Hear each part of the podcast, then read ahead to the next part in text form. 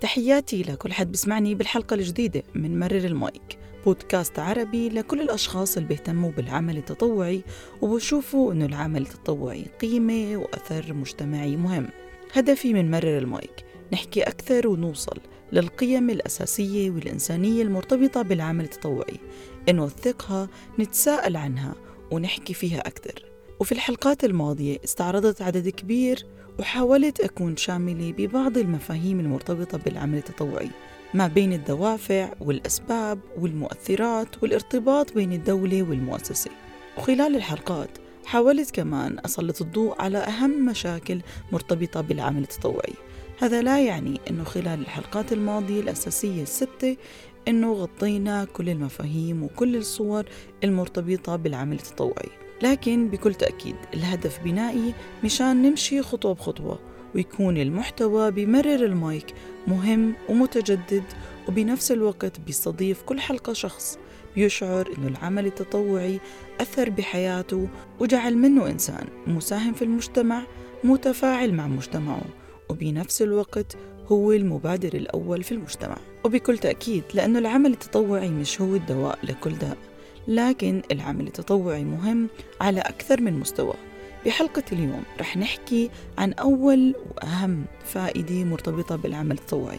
وهي الفائدة اللي بتعود على الشخص ذاتيا بحيث أنها تعزز عند الفرد التنظيم الذاتي احترام الآخرين وتكسبوا بعض المهارات الأساسية يلي بتعزز وجوده بتعزز إمكاناته وبتعزز مهاراته. هذا النوع من الفائدة ممكن بالنسبة لأي حدا بيسمعني أو لأي حدا شارك بالعمل التطوعي. هو شيء أساسي هو شيء بيتعلمه بدون ما يشعر فعليا إنه عم بيتعلم هذا النوع من المهارات. لكن إيش أهمية التنظيم الذاتي على الفرد؟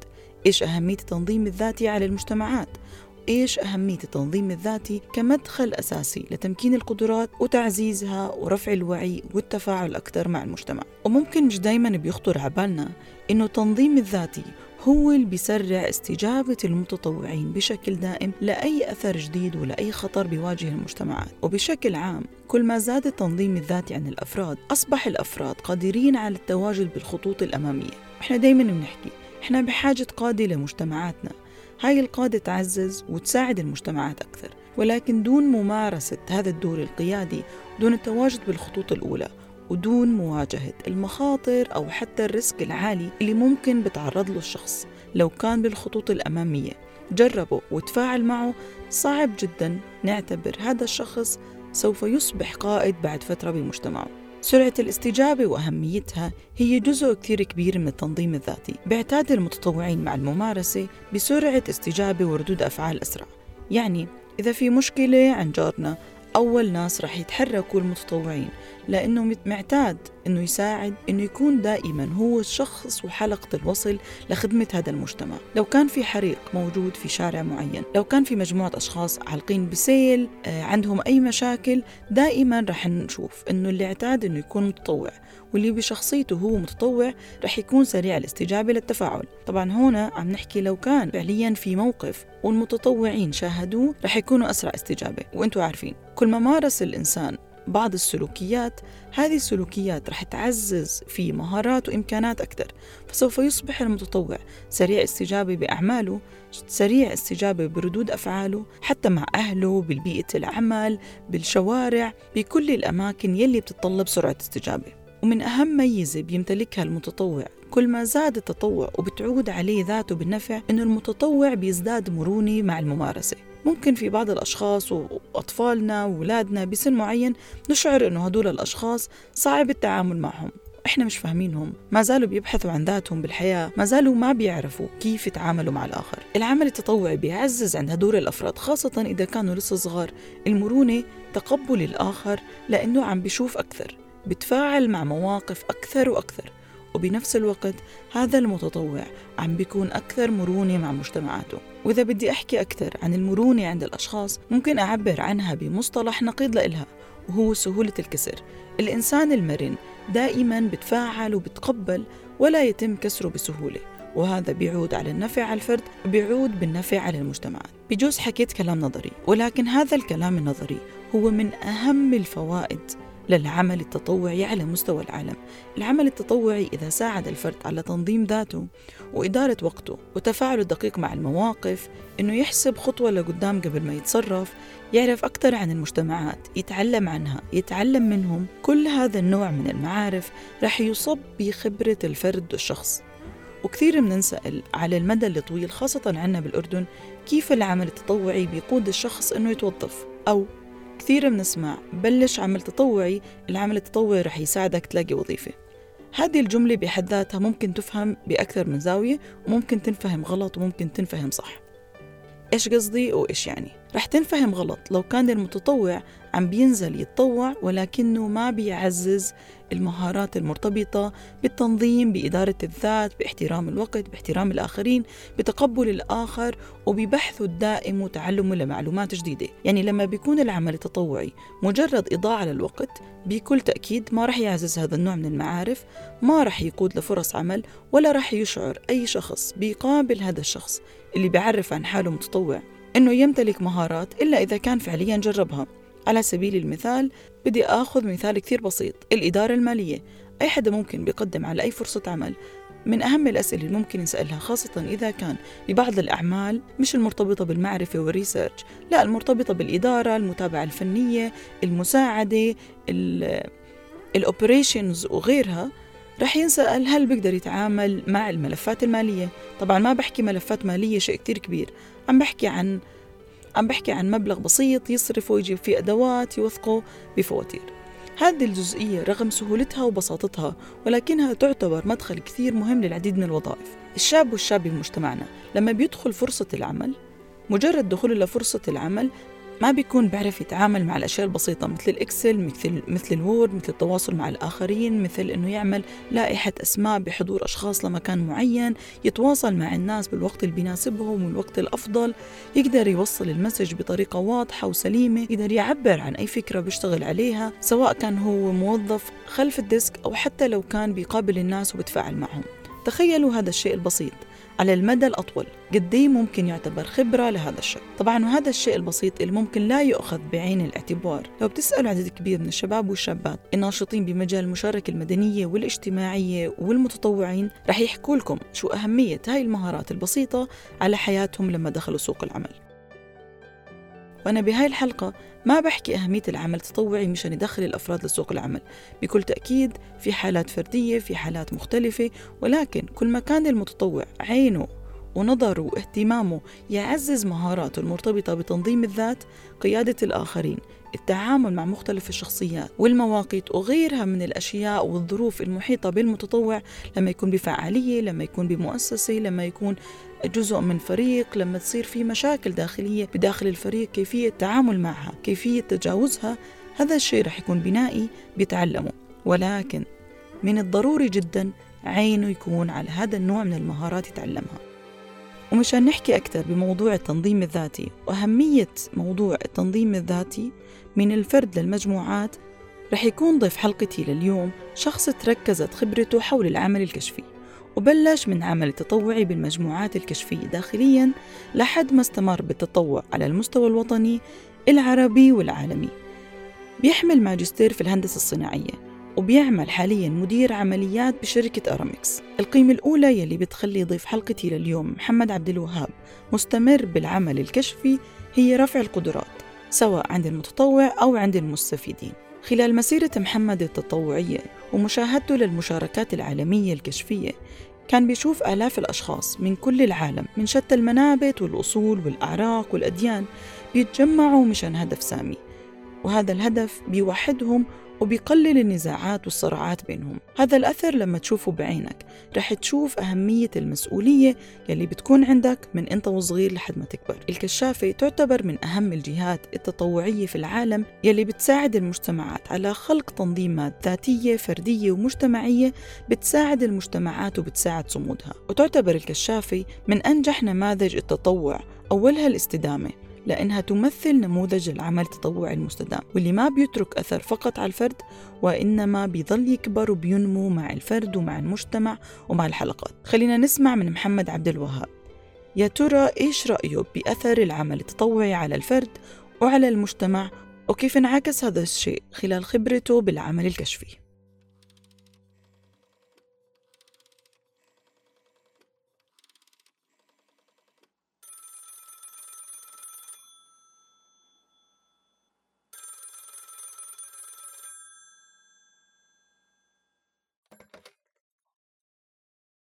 محمد مرحبا ومساء الخير.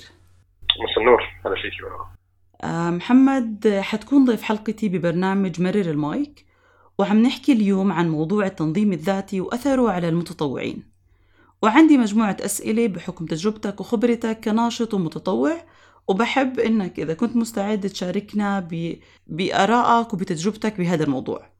أكيد طبعا بتشرف صراحة وشكرا إنك آه، خليتيني جزء من البودكاست عندك.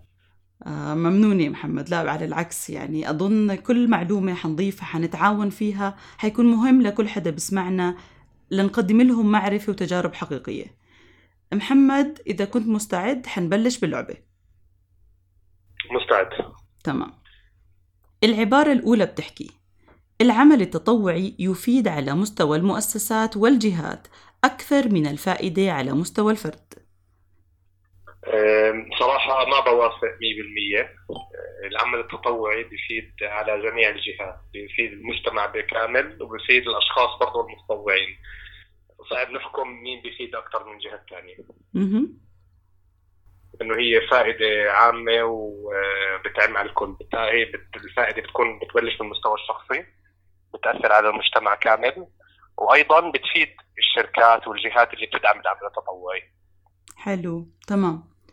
العبارة الثانية ممارسة وتجربة التنظيم الذاتي في العمل التطوعي يعني إدارة ذاتية يعني إدارة للأفراد ويعني استفادة كبرى من المهارات والإمكانات.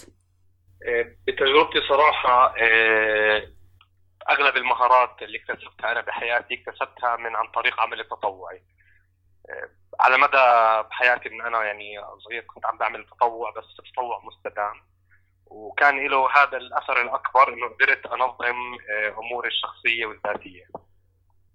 تمام.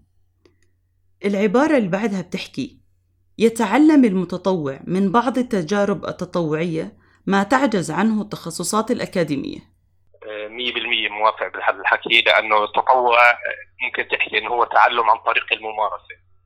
هذا الشيء الرئيسي فيه آه، غير عن التعلم اللي ممكن يكون أكاديمي آه، ما بنقلل من طبعا دور التعلم الأكاديمي والتعلم النظريات آه، ولكن المتطوع دائما هو في الميدان والشخص اللي في الميدان عنده قدره على اكتساب معلومات كبيرة وخبرات كبيرة مش موجودة في غرف الصفيه أو في الدورات أو في الإنترنت أو أي مكان آخر. وهل بتشعر في شروط لحتى يتحقق هاي الفائدة؟ هلا مش شروط ممكن تحكي في معززات عشان تتحقق هاي الفائده آه، يعني مش هي عبارة عن خطوات الواحد لازم يعملها عشان يكتسب هاي المعارف والفوائد. ولكن في بعض الأمور اللي كل ما تعززت في بيئة التطوع كل ما حتساعد المتطوع على اكتساب هاي المهارات. آه، بدايتها وحرجع على نفس النقطة اللي هي التطوع المستدام. آه، دائما التطوع المستدام فائدته لها اضعاف مضاعفة على التطوع ممكن نحكي عشوائي سواء على المتطوع نفسه أو على المستفيد أو على المجتمعات الحاضنه للتطوع. لطيف. محمد من تجربتك بالكشافة ما هو أثر الكشافة على الفرد وعلى تجربته وتنظيمه الذاتي؟ طيب هلا بداية الكشافة اللي هي بعتبرها من أكبر الأمثلة وأهم الأمثلة على التطوع المستدام.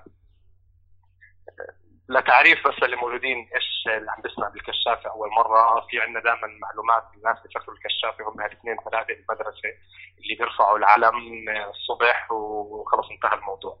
هلأ الكشافة هي بدايه عبارة عن حركة شبابية تربوية تطوعية غير سياسية. الهدف منها اللي هي تنمية الشباب بدنيا وثقافيا، هذا التعريف العام والعالمي للكشافه. ولكن لو بدنا نطلع الكشافه إيش بتمثلوا خلال مجتمعاتها؟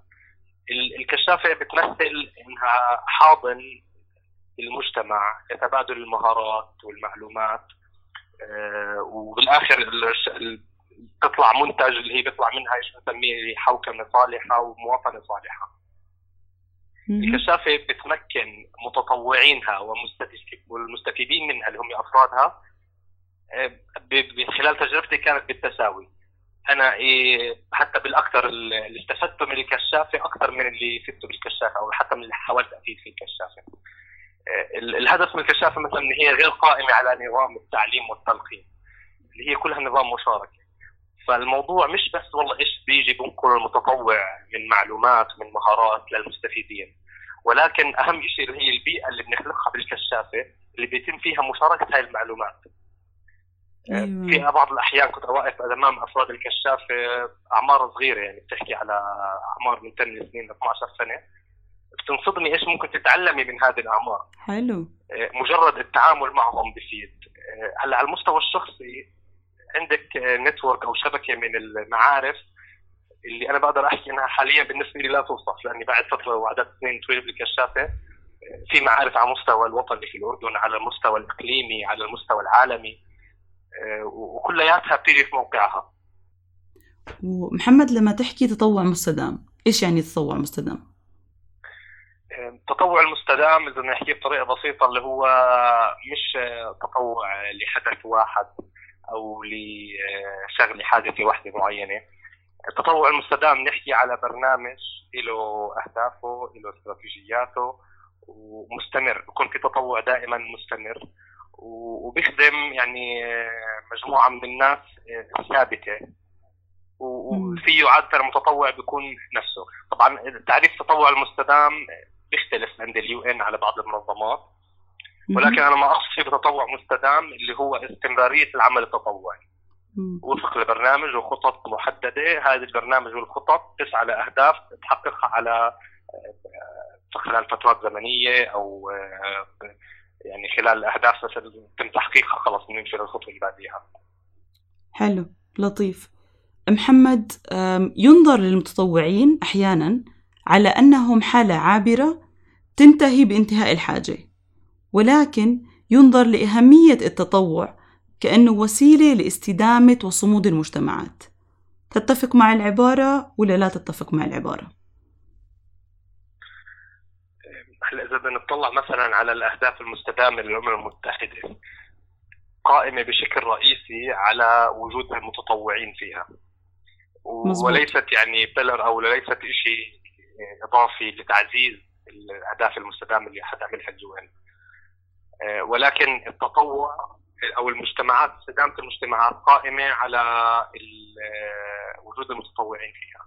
وهي ليست حالة عابرة. والحاجة لا تنتهي بانتهاء التطوع ولا العكس طبعا. أنا تجربتي الشخصية ما حسيت قديش أنا استفدت من كشافة إلا لما طلعت لسوق العمل. أيام ما كنا عم نتطوع بالجامعة شايفين الكشافة وعم نشتغل فيها عندنا جامعتنا ودراستنا وبعديها في الواحد إذا عنده شغل بعدين عمل التطوع موجود بالكشافة.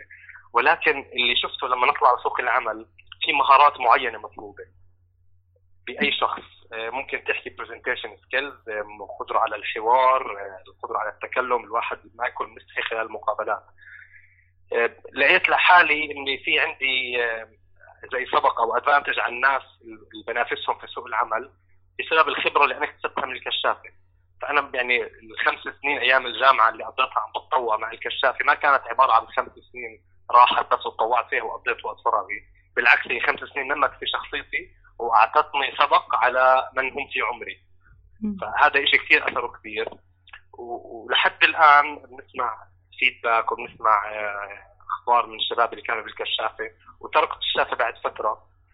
قديش بيحكوا عن التأثير اللي هم تغير فيهم شخصيا كمتطوعين مش بس كمستفيدين بسبب الكشافة. آه، محمد ماذا يميز الكشافة عن غيرها من حيث التنظيم الذاتي والداخلي؟ أكثر شيء يميز الكشافة إنها بتركز على تمكين الذات وتمكين الفرد إحدى مثلا المهارات التقليدية للكشافه بيحكوا عن مهارات البقاء كيفية البقاء في الخلاء. هاي نفسها جزء تعتبر من كيفية تنظيم الذات وكيف تنظيم إحنا بنسميه نظام الحوكمة الصالحة ما بين المجموعة. والطريقة اللي نشتغل فيها بالكشافة اللي هي في عندنا مراحل في الوعد وفي القانون. وفي كيف تقسم المجموعة الكشفية إلى فرق. فهي أصلا الكشافة قائمة على نظام على مبدأ تنظيمي. والمبدأ التنظيمي هذا داخليا مقسم لمهام وواجبات ما بين الجميع متوزعة على الجميع. أه، بدي أعطي مثال مثلا بالكشافة بيطلعوا مسير كشفي في في الخلاء. أه، لكل شخص في الطليعه اللي هي مجموعة من الأفراد عددهم ممكن يكون ست إلى سبع أشخاص عنده مهمة معينة. في نهاية النشاط هذا بدهم يقوموا بمشاركة هاي المعلومات ما بيناتهم كل واحد حسب المهام اللي كانت عنده.